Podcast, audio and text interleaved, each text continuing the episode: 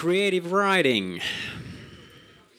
Tota, aluksi haluan kysyä, voitte nostaa käden, kuinka moni teistä kirjoittaa biisejä? Hyvä. Ja toivon mukaan kaikki muutkin tämän jälkeen. No ei. Eli tota, tämän kanavan ideana on vähän jakaa omia kokemuksia ja näkökulmia, miten lähestyä biisejä ja myöskin niin kuin ylistysbiisejä. Tälleen. Ja myöskin mahdollisuus, jos on kysymyksiä, niin ottakaa valmiiksi. Meillä on aika vähän aikaa nyt, 25 minuuttia about, niin mä koitan olla nopea. Eli mun oma biisintekotausta on alkanut ihan pienenä. Olen tehnyt, kun opin soittaa pianoa, niin säveltämään sillä, pimpottaa jotain. Sitten 12-vuotiaana leikkinyt tietokoneilla. 13-vuotiaana perustettu eka punkkibändi. Sitten siitä lähti biisien kirjoittaminen teini, teini-iän tuskan vuodatus paperille. Ja, ja sitten se on jatkunut ja lukio jatkuu, bändi, bändien perustaminen, biisien tekeminen, se on ollut koko ajan niin kuin läsnä, semmoista terapiaa elämässä. Ja sitten kun tuli uskoon, niin sitten luonnollisesti tuli tämä kysymys, miten tätä voisi käyttää. Ja sitten on ollut tavallaan sellainen haave, että jos voisi jollain tavalla niin kuin olla kehittämässä, uudistamassa sitä kristillistä musa-skeneä, niin siihen pyrin. Sitten mä oon opiskellut musiikkia se kahdeksan vuotta, eka Jyväskylässä kolme vuotta ja sitten niin kuin ihan popias-muusikoksi. Ja sitten viisi vuotta Metropoliassa Helsingissä ää, musiikin tuotanto. Eli mitä mä oon pyrkinyt tekemään on se, että mä voisin ikään kuin omavaraisesti toteuttaa biisin pistestä A ihan loppuun saakka sille, että kaikki miksaukset ja kaikki itse. Nykyään mä oon oppinut sen, että jos on rahaa, niin siinä vaiheessa kun tulee miksaus, tota, vaihe, niin siinä vaiheessa mielelläni annan sen eteenpäin. eli tavallaan ehkä nämä vahvimmat alueet on kuitenkin se ää, biisin tekeminen ja sitten se tuotantopuoli, eli kaikki se musiikki siihen ympärille, sen rakentaminen. No joo, mutta se on se tausta. Ää, tällä hetkellä mainitsemisen arvon juttu, mitä mä nyt teen, on tällainen projekti kuin Kirkkovuosi jos haluatte sitä seurata, niin tulkaa Instagramiin seuraa tai, tai YouTubeen tai tälle. Se idea on se, nimi on vähän tällainen epäseksikäs niin sanotusti, niin, mutta, mutta se pointti on se, että kun tuossa aikaisemmassa ää, tota, kanavassa puhuin siitä, että pyritään vaikuttaa luterilaisen kirkon sisältä käsin ää, tuomaan sinne niin kuin uudenlaista musiikkia, ylistysmusiikkia näin, niin, niin tota, sain tämän idean, että kirkkovuoden kautta, kirkkovuosi on se systeemi, että on määritelty jokaiselle sunnuntaille tietty teema, mitä nämä papit sitten seuraa. Että tämän sunnuntain teema on tämä, tässä on nämä raamatun kohdat, näistä mennään. Niin mä oon nyt tehnyt sille, että mä käyn niitä sunnuntaita läpi, otan sieltä niitä raamatun kohtia, katson mikä se teema on, ja siitä teemasta kirjoitan biisin. Se helpottaa tosi paljon, koska mun ei tarvitse keksiä, että mulle annetaan se teema jo etukäteen. Ja nyt mä kirjoitan pääsiäistä sillä mielellä, että ensi pääsiäisenä mä voisin julkaista jonkun. Sitten mä rupean kirjoittaa joulua, että jouluna sitten voisi julkaista jotain. Ja toivon mukaan nämä biisit tulee sitten käyttöön laajalti. Mutta joo, sellainen projekti on meneillään. Eli siinä mielessä tämä on tosi kiva pitää nyt, tämä creative writing, koska sitä todella tarvitaan, koska jos mä oon laittanut tahdiksi, kirjoitustahdiksi vähintään yksi biisi kahdessa viikossa – ja nyt se on ollut oikeastaan melkein yksi biisi viikossa. Ja se prosessi on se, että aina kun biisi valmistuu, niin uutta heti perään. Eli tavallaan se luomisprosessi on koko ajan käynnissä, toivon mukaan. Ja on ollut yksi vaihe, että nyt niin stoppas, mutta tuota, pyrkimys on, että se ei stoppaisi, että, että sitä voisi vain jatkaa. Ja tässä tulee se kysymys mä oon tavannut ihmisiä, jotka just, ne odottaa sitä inspiraatiota. Et sitten kun se tulee se inspiraatio, niin sit mä kirjoitan. Ja se inspiraation tunne on tosi kiva, mutta se menee nopeasti myös ohi. Eli, eli tota, äh, mä näen sille, että se inspiraatio on 5 prosenttia ja 95 prosenttia on tekemistä, työtä. Ja, ja, ja se pitää nähdä se vaiva, että saa biisin valmiiksi. Ja, ja tämä on yksi mun favorite quote, vaikka tämä on vähän tämmöinen offensive, mutta Stephen King, tämä kirjailija, kirjoittaa, että Amateurs sit and wait for inspiration, the rest of us just get up and go to work. Että et ammattibiisin kirjoittajat, niiden elämähän on sitä, että ne herää aamulla, mä teen biisin. Sitten ne tekee biisin. Sitten ne herää seuraavana aamuna, mä teen uuden biisin. Sitten menee, seuraavana aamuna menee jonkun tyypin kanssa tekemään yhdessä jonkun biisin. Ja, ni, ja sitten niillä on kaikkia teknisiä työkaluja, miten ne niin kuin saa luotua biisejä tälle. Äh, Itse en ole ihan vielä sillä tasolla, mutta kuitenkin äh, tykkään tehdä aika paljon. Ja tota niin, niin, se kahtiajako on just tämä, että on se inspiraatioosuus, että sä saat sen idean, sitten sä fiilistelet sitä ideaa. Mutta sitten, että miten mä saan siitä valmiin, on se työosuus, että pitää nähdä se vaiva. Ja siihen tarvitaan niitä teknisiä työkaluja, että miten mä saisin tämän saatettua loppuun. Ja, ja tekniset asiat on aina palvelemassa sitä luovuutta, ei toisinpäin. Eli tavallaan se pahin, pahin asia on se, että ajattelee, että se teknisyys on tärkeämpää kuin se intuitiivisuus. Mutta nämä on ne niin kuin elementit. Ja sitten jos teille tulee inspiraatio, niin, niin se kannattaa käyttää heti. Eli jos te nyt menette kotiin tota, tänä iltana tai huomenna heräätte ja teillä on semmoinen niin polte, että nyt mä teen biisin, niin tehkää se silloin. Tai nyt tuli idea. Koska itsellä kokemus on se, että kun se polte on, niin sitten se saattaa hävitä. Ja sitten te ette hyödyntänyt sitä inspiraatio puuskaa, mikä oli. Eli sitä mä kehotan tekemään. No joo, mutta sitten vähän nyt vinkkejä, ää, miten normaali prosessi itsellä menee. Tapoja on monia, mutta tälle yleensä itselle tulee ensimmäisenä mieleen kertosäkeen ensimmäinen laini. Eli idea, ideoita voi olla monenlaisia – Mä oon ollut tosi pitkään niin kuin melodia-tyyppi, että mä en, niin kuin ne sanotukset on ollut vähän haaste, mutta nyt mä oon sitä sanotuspuolta yrittänyt uh, kehittää, ja nyt toi kirkkovuosiprojekti on siitä armollinen, että mun ei tarvitse keksiä sanotuksia, mun tarvii vain jalostaa sanotuksia, eli siellä sanotaan, että nyt uusin, minkä tuli, oli Herra on minun paimeneni, joka annettiin, että sen sunnuntain teema on hyvä paimen, ja siellä on annettu se psalmi. Hyvä, mulle annettiin tämä, mun ei tarvitse miettiä tekstiä itse mä jalostan tosta biisin. Ää, tota, eli tarvitaan se lähtökohta, se idea. Ja eka juttu, mikä lähti soimaan, on kertsin alku, mikä nyt on se laini Herra on minun paimeneni. Ja sitten tavallaan, miten se siitä jatkuu, mitä sitä ennen tulee. Alkaa se tekninen prosessi.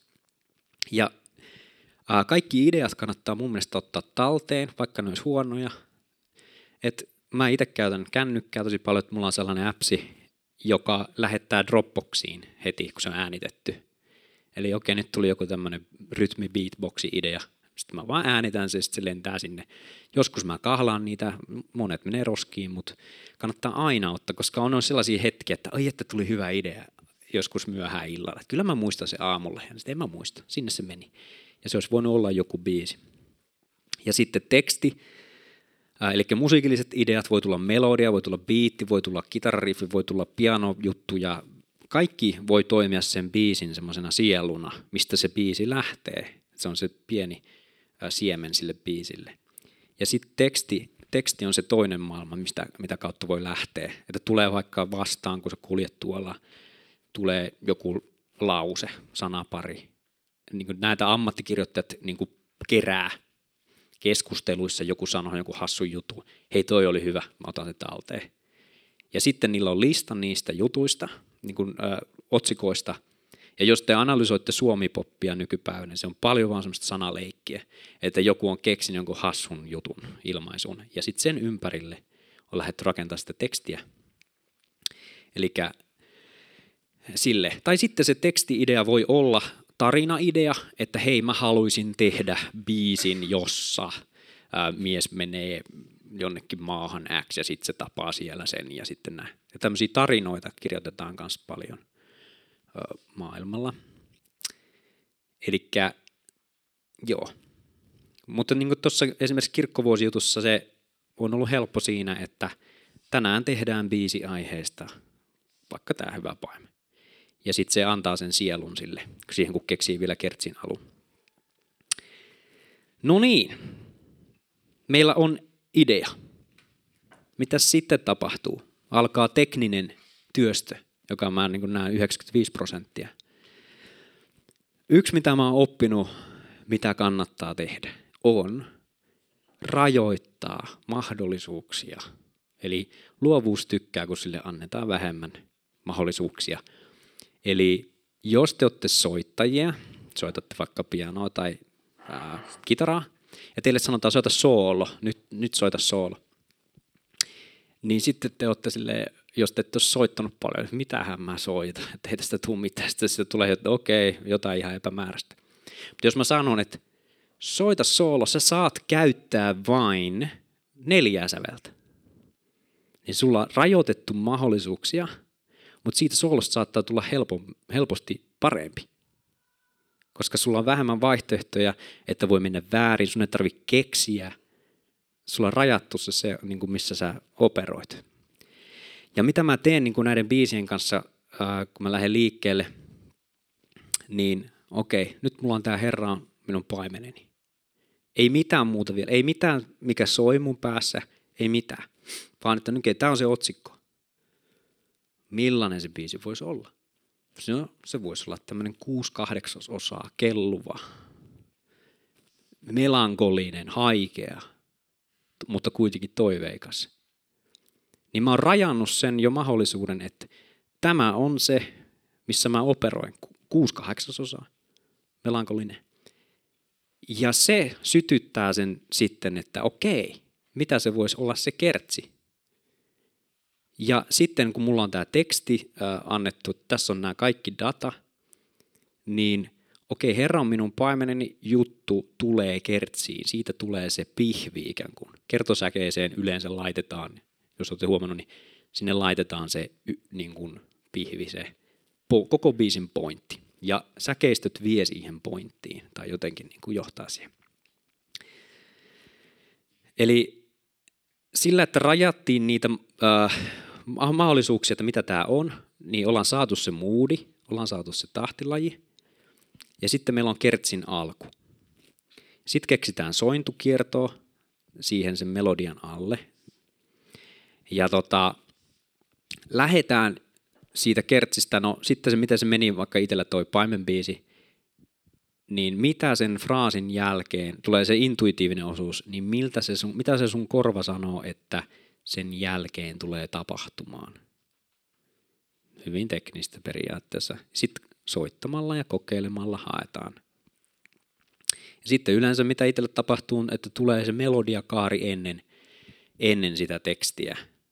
Että se riippuu ihan täysin kirjoittajasta. Jotkut kirjoittaa tekstin eka, jotkut kirjoittaa pelkän tekstin neitistä biisiä, joku toinen tekee sen melodian siihen biisiin.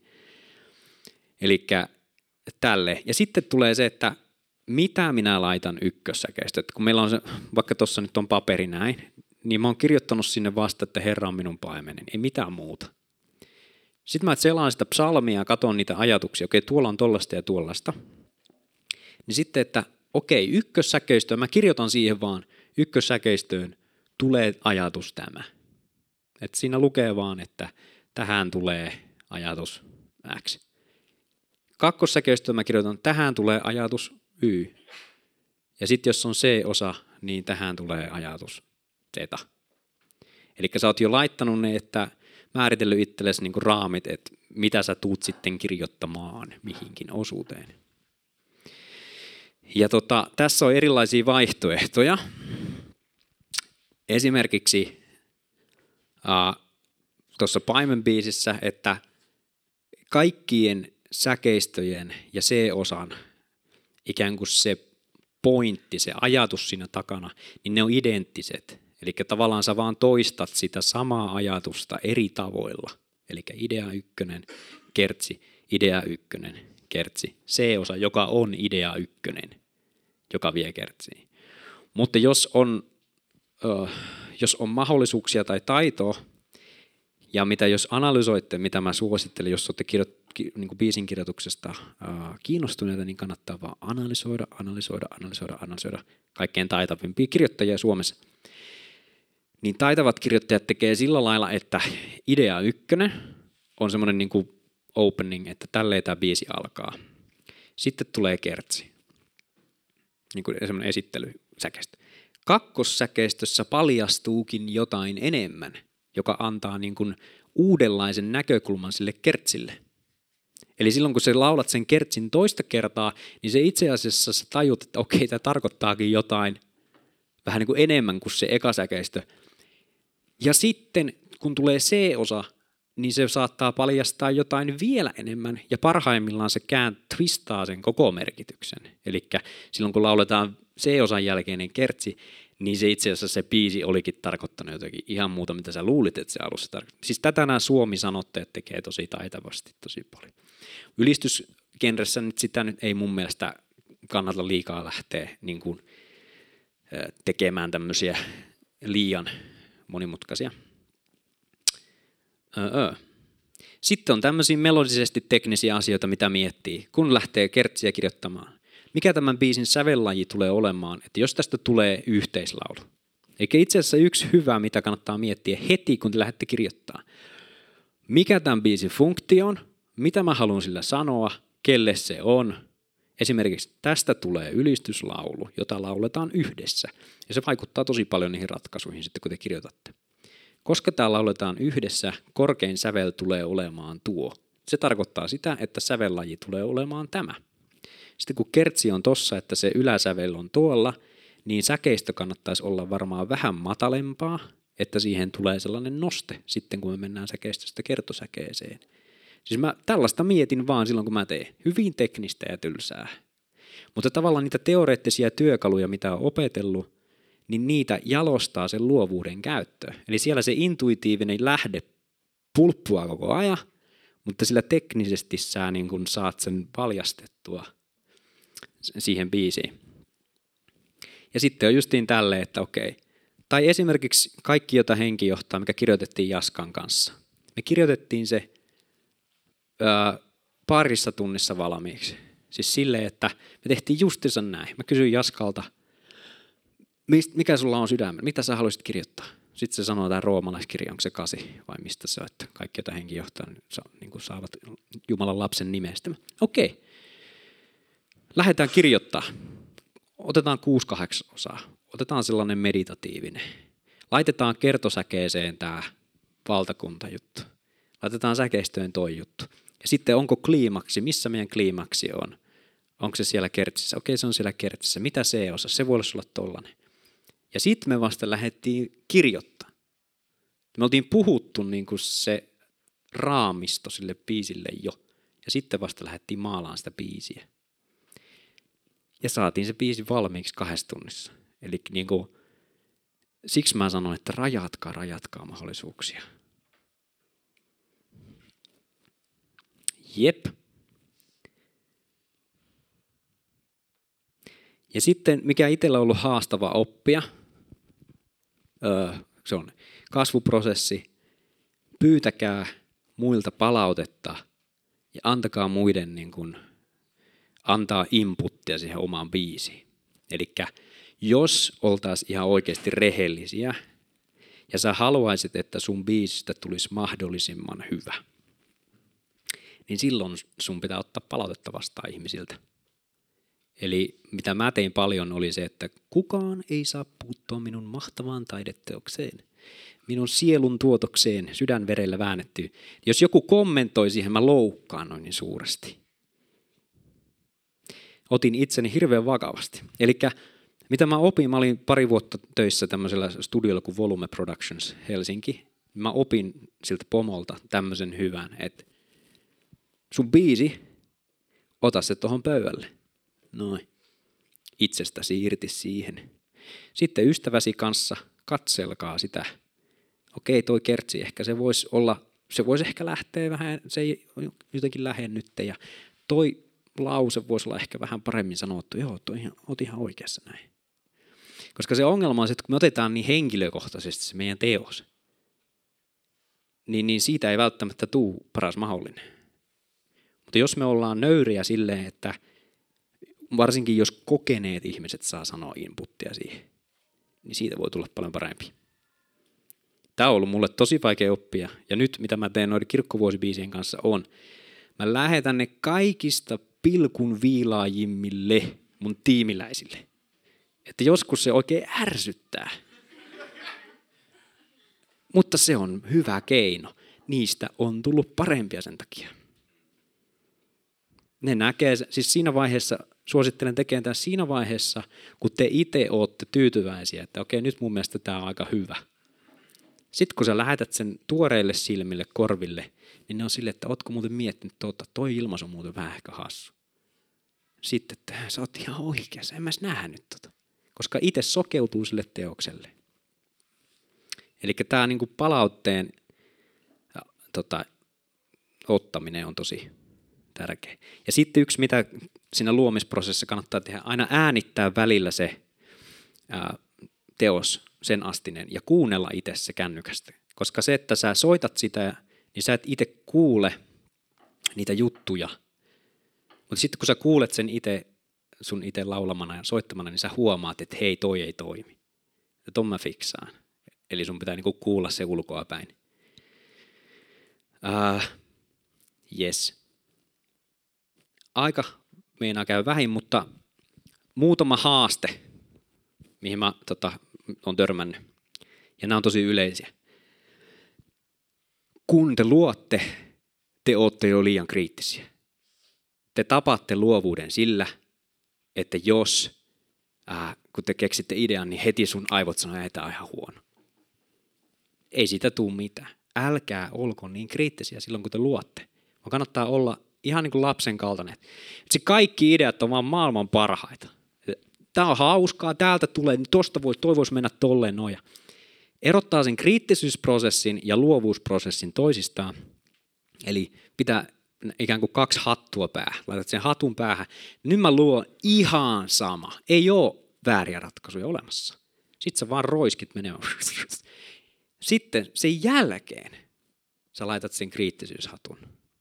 Ja sä katot, hmm, no toi ei ollut ihan, toi on itse asiassa ihan hyvä, toi, säästetään noin ja tosta voisi jalostaa. Mutta jos teillä on se kriittisyyshattu siinä, kun te lähdette roiskimaan, niin te tapatte sen siihen, että paperille ei tule mitään. Tämä on siis muutama tyypin kanssa nähnyt, että loppujen lopuksi paperilla ei ole mitään, koska ne on liian kriittisiä heti. Ja niitä kysymyksiä voi olla justi, meneeköhän tämä sääntöjen mukaan? Että onkohan tämä nyt hyvä niin kuin muiden mielestä ja kaikkea niin kuin, tämmöisistä kannattaa ottaa kiinni. Ää, jep. Ja sitten jos olette ää, tämmöisiä sosiaalisempia, niin kannattaa kokeilla yhdessä kirjoittaa jonkun kanssa, jos se olisi helpompaa. Että hei, mä kirjoitan tekstiä, kirjoita sä melodiaa ja tälleen. Mutta itselle se vaatisi paljon enemmän heittäytymistä, uskaltaa toisen kanssa olla niin kuin avoimesti luova. Ja toinen ongelma, mitä on tullut vastaan, on perfektionismi. Eli, eli silloin, kun tota,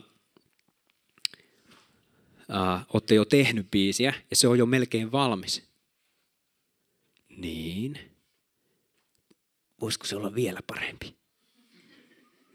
Ja se, mikä oli hyvä, niin menee pilalle. Koska siitä ei uskalla päästä, että voisiko se olla vielä parempi, voisiko se... Ja sitten kun se oli jo hyvä, niin sitten lähdette tuunaan sitä ihan väärään suuntaan. Mulla on ollut yksi, yksi kaveri, joka teki omaa soolomatskua, niin se soitti mulle yhden versio.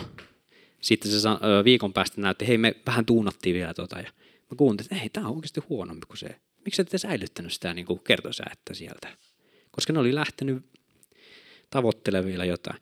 Ja tähän liittyy sellainen story, että tämä kertomus, mikä leviää luokkahuoneesta, vaikka tämä luokkahuone, teille tehtäväksi, että tehkää yksi täydellinen ruukku, saviruukku. Teille tehtäväksi, tehkää niin monta ruukkua kuin te pystytte. Ajassa tunti tai jotain. Niin kysymys kuuluu, kumpi puoli luokasta teki paremman ruukun? Tämä. Koska ne teki yhden, se ei välttämättä ollut hyvä, ne teki toisen, siitä tuli parempi, ne teki kolmannen, siitä tuli vielä parempi, neljäs, siitä tuli vielä parempi.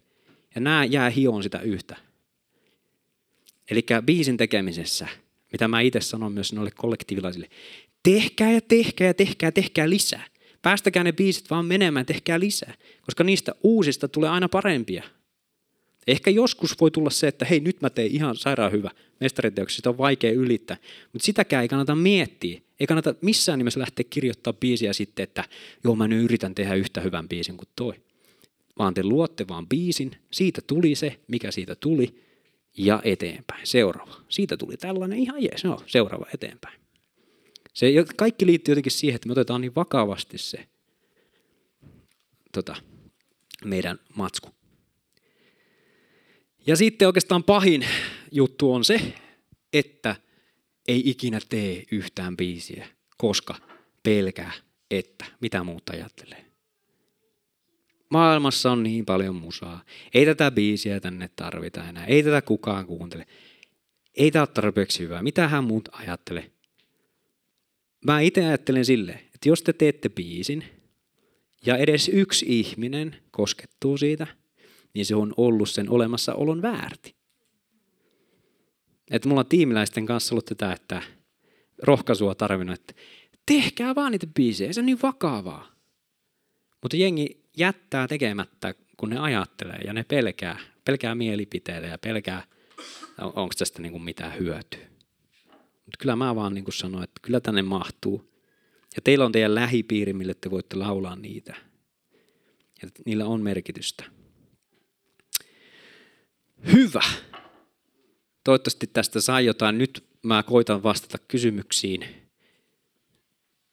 vielä semmoisen kymmenen minuuttia. Eli sävellänkö sille teoriapohjalta? No en oikeastaan, siis noi oli niitä teoreettisia esimerkkejä, mitä mä sanoin, että se sellainen, se tulee teidän siitä pankista, mitä te olette kuunnellut, niin ne alitajuisesti ne teidän mieltymykset vaikuttaa. Te olette kuunnellut paljon musaa elämässä, on niitä tiettyjä juttuja, mistä te tykkäätte, ne vuotaa sieltä intuitiivisesti sinne melodiamaalle. Mä en ikinä sävellä silleen, että nyt tämä voisi mennä tulee kvartti, kvartti, kvartti.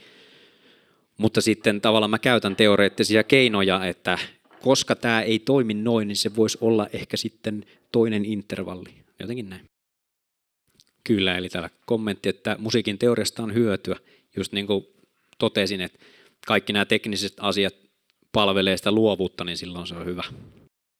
Suomennossa on kyllä, itse se on oma juttunsa, mutta äh, siis haaste suomennoksissa on se, että ylistyshommissahan tämä on niin kuin sellainen haaste, ja johon mä toivon, että vielä kehitytään paljon siinä.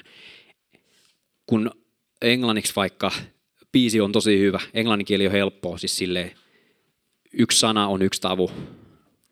Ajatukset kuulostaa kauniilta helposti. Kun sä muutat sen suomeksi, niin se, että se olisi laulettava, siis paras palaute on se, jos ihminen luulee, että se on alkuperäinen teos. Eli, eli mä oon suomennosten kanssa mä oon tosi kriittinen. Eli tavallaan Ää, ja jotain biisejä ei kannattaisi suomentaa, ihan oikeasti. Et kun ne on, ne on niin vaikeita, siis varsinkin semmoiset toistavia ää, englanninkielen lauseita, missä toistetaan sitä samaa muutaman tavun juttu, se on vaan hölmön kuulonen suomeksi. Eli se vaatii kyllä paljon niin kuin, tuunausta, että lähtee suomentaan, mutta, mutta lähtökohtaisesti kun lähtee suomentaan, niin hakee semmoista runollisuutta – että se ajatus säilyy tietyllä tavalla, mutta se olisi niin kuin ikään kuin alkuperäinen biisi. Joo, sain. Eli metaforat on siis, mulla nuoruudessa mä käytin tosi paljon metaforia. Ja mä käytin niitä silleen, että nyt, nyt kun mä katon mun niitä biisejä, mä en saa kiinni, mitä mä oon tarkoittanut. että tota, sitä mä en suosittele. ja silloin joku, joku levykriitikko oli silleen, että joo, nämä sanotukset vähän epäselviä, ja sitten ihan outo. Mä olin hirveän loukkaantunut. Mitä mun hienoja metaforia. Mutta just sitten, silloin olisi tarvinnut palautetta ja semmoista nöyryyttä. Että kyllä metafori, niin, joo. Kannattaa käyttää sille, että tavallaan ne voi ymmärtääkin. Öö, mä ajattelen siis näin luovuudesta – maailmalla on tosi paljon jengiä, jotka on sairaan luovia. Ja ne säveltää ihan sairaan hienon teoksi, eikä ne uskossa. Ää, tiedättekö tämä joululaulu Oi jouluyö? Oi autuossa hetki. Sen on kirjoittanut kaksi ateistia. Ää, papin toimeksiannosta. Kysymys, no onko se pyhästä hengestä kirjoitettu vai ei? No mulle se resonoi kyllä Jumalan hyvyyttä ja pyhä se biisi. Mä näen, että se on Jumalan antama lahja. Se luovuus ikään kuin vaan on suhun annettu lahjana, jotta sä käyttäisit sitä. Sä voit käyttää sitä itsekkäisiin tarkoitusperiin, sä voit käyttää sitä vaikka mihin. Mutta mä uskon, että Jumala on antanut lahjan, jota tulisi käyttää niin kuin seurakuntakontekstissa palveluun, mutta totta kai siis en tarkoita, mä tarkoitan sitä, että itsekin voisin kirjoittaa ihan hyvin kaupallista musaa. Ei ole mitään tämmöistä lakia. Mutta mä näen, että Jumala haluaisi, että sitä käytetään valtakunnan työhön lahjaa myös. Ja, ja tota, uskon siihen, että jotkut laulut voi olla pyhän hengen voimakkaasti inspiroivia. Eli esimerkiksi Revelation Song kuulemma syntyi sillä lailla, että kotiäiti, joka ei muuten ole tehnyt biisejä, niin sillä lähti soimaan se Revelation Song. Holy, holy, holy päässä, kun se tiskastaa jotain tämmöistä. Ja sitten se vei sen biisin ylistystiimille, ja josta ne jalosti sitten varmaan biisi. Muista se on hengen inspiroima biisi. Et, et, tota, mutta mä itse ajattelen silleen, että mä en sano, että jos joku tulee kehumaan mun biisiä, mä en sano, että joo, Jeesus kirjoitti sen. Tai että Jumala kirjoitti. Arvatkaa miksi. Jumala kirjoittaisi paljon paremman biisin. Se kirjoittaisi sata kertaa paremman biisin. Siksi se on hölmöä. Että me ollaan välikappaleita siinä, Jumala antaa sen lahjan. Ja me kehitytään siinä lahjassa. Ei kannata sanoa, että tämä on niin kuin Jumalan kirjoittama, kun ei ole. Se on meidän kirjoittama sillä vajavuudella, mitä meillä on. Ja toivon mukaan kehitytään, pystytään paremmin vielä kommunikoimaan. Ai kertosä ette ollenkaan? Joo. No itse asiassa nyt uusin biisi, mitä mä oon äh, kirjoittamassa, on ikään kuin tämmöinen hymni, hymnimäinen, että siinä on ikään kuin aina vaan säkeistä, säkeistä ja säkeistä, vähän niin kuin virsissä. Et siinä, siinä ei ole niin tämä A, B, A, B kaava. Biisehän on tosi erilaisia. Voi olla myös progessa on A, B, C, D, E, F, G, H, progressia. ja ylistys, ylistysjutuissa on A, B, A, B, C, C, C, C, C, C, C, C, C. Esimerkiksi. Eli niin ei ole, sinänsä ei ole sääntöjä, miten se pitää tehdä. Tai sitten mä tein joululaulu tuossa viime, viime tota, jouluna, että se on semmoinen niin kansanmusiikkimainen poljento, vähän niin kuin tuutuu tupakirulla. Ei siinä ole kertsiä, mutta se on semmoinen toistuva juttu, joka toistuu. Vaihtoehtoja on monia. Siis tapojahan on monia. Et kyllä esimerkiksi Sibeliuksesta sanottiin, että se meni metässä viulun kanssa ilmeisesti haki inspiraatiota luonnosta. Itse mä uskon, niin kuin mä sanoin, että kaikki se materiaali, mitä sä oot fiilistellyt elämässä aikana, just ne melodiset elementit, just, josta sä erityisesti tykkäät, niin ne kytee siellä semmoisessa ikään kuin sopassa sun sisällä. Sitten kun sä lähdet kirjoittaa, niin sieltä pulpahtaa niitä, ää, niitä mistä sä tykkäät eniten. Mutta esimerkiksi tässä kirkkovuodessa mä oon tehnyt silleen, että mä oon analysoinut, että mitä artisteja suomalaiset kuuntelee. Ja mä oon lähtenyt kirjoittamaan, että nyt tämä biisi voisi olla, että se kuulostaa vähän niin kuin suomipopilta. Eli niin kuin teknisesti. Eli vaikka ihminen, niin kuin, vaikka siinä on se riski, että ihmiset profiloi sitten minut sen musiikin kautta, niin mä itse ajattelin, että tämä ei kuulosta mun musiikilta yhtään, mutta mä haluan kirjoittaa sellaista musaa, joka saattaisi palvella ää, tiettyä jengiä. Eli niin teknisesti voi lähestyä just silleen, että mä yritän imitoida tätä teosta ja sitten teen sitä oman versio. Ja sitä paitsi ammattikirjoittajat tekee sitä joka päivä. Se, mikä on top ykkösenä, niin kaikki analysoi, miksi se on top ykkösenä. Tulee tuhat kopiota heti seuraavana päivänä. No joo, varmaan aika, aika loppuu. Toivottavasti saitte jotain